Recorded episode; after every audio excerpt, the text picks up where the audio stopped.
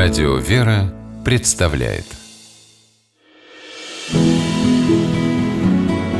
Имена, имена милосердие.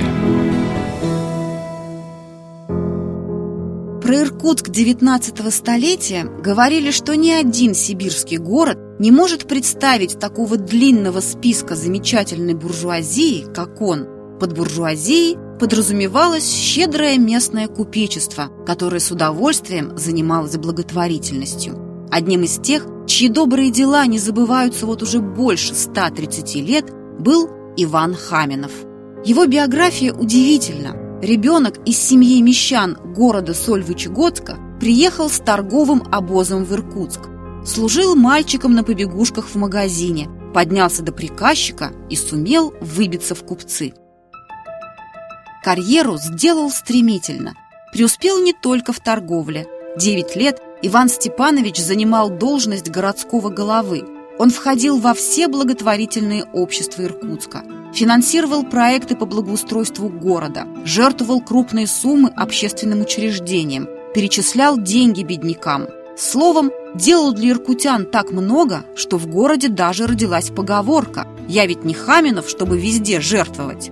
И те же иркутяне, прогуливаясь вечерами по центральной улице города, Амурской, были чрезвычайно довольны тем, что можно совершать променад без риска подвернуть себе ногу.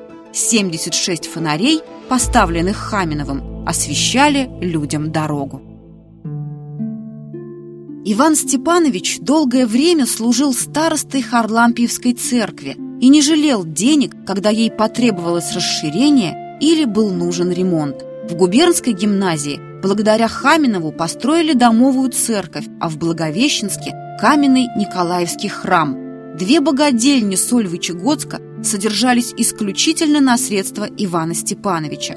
Он купил трехэтажное каменное здание и передал его Иркутскому приюту для девочек, добавив к этому дару 50 тысяч рублей, а приюту для мальчиков подарил двухэтажный дом. Просвещение – это та сфера, в которой Хаминов проявил себя особо. Он построил и обеспечил неприкосновенным капиталом Иркутское Александровское училище. Открыл училище для слепых детей. Женской гимназии, где бесплатно обучались сотни девочек из небогатых семей, подарил свой деревянный дом. А когда здание сгорело в пожаре, Иван Степанович отдал под гимназию свой новый каменный дом. Барышни – чувствовали себя едва ли не принцессами среди мраморных лестниц, хрустальных люстр и разноцветных витражей. 22 года благотворитель опекал это учебное заведение. В городе имелся институт благородных девиц, но родители хотели, чтобы их дочери учились именно в Хаминовской гимназии. Больше миллиона рублей, и это по самым скромным подсчетам, пожертвовал Иван Степанович Иркутску – а в первый день Пасхи 1884 года горожан потрясло неожиданное известие. Хаминов скоропостижно скончался в возрасте 67 лет. Народу на похоронах была тьма. Власти города и губернии, духовенство, рядовые граждане, учащиеся с цветами в руках, шли в траурной процессии – по настоянию прихожан Харлампиевской церкви Хаминова, несмотря на то, что он не принадлежал к высшему духовенству, похоронили на ее паперти. А имя благотворителя еще долгие годы не сходило с уст людей. То и дело в городе слышалось Хаминовские гимназии, Хаминовский приют, улица Хаминова.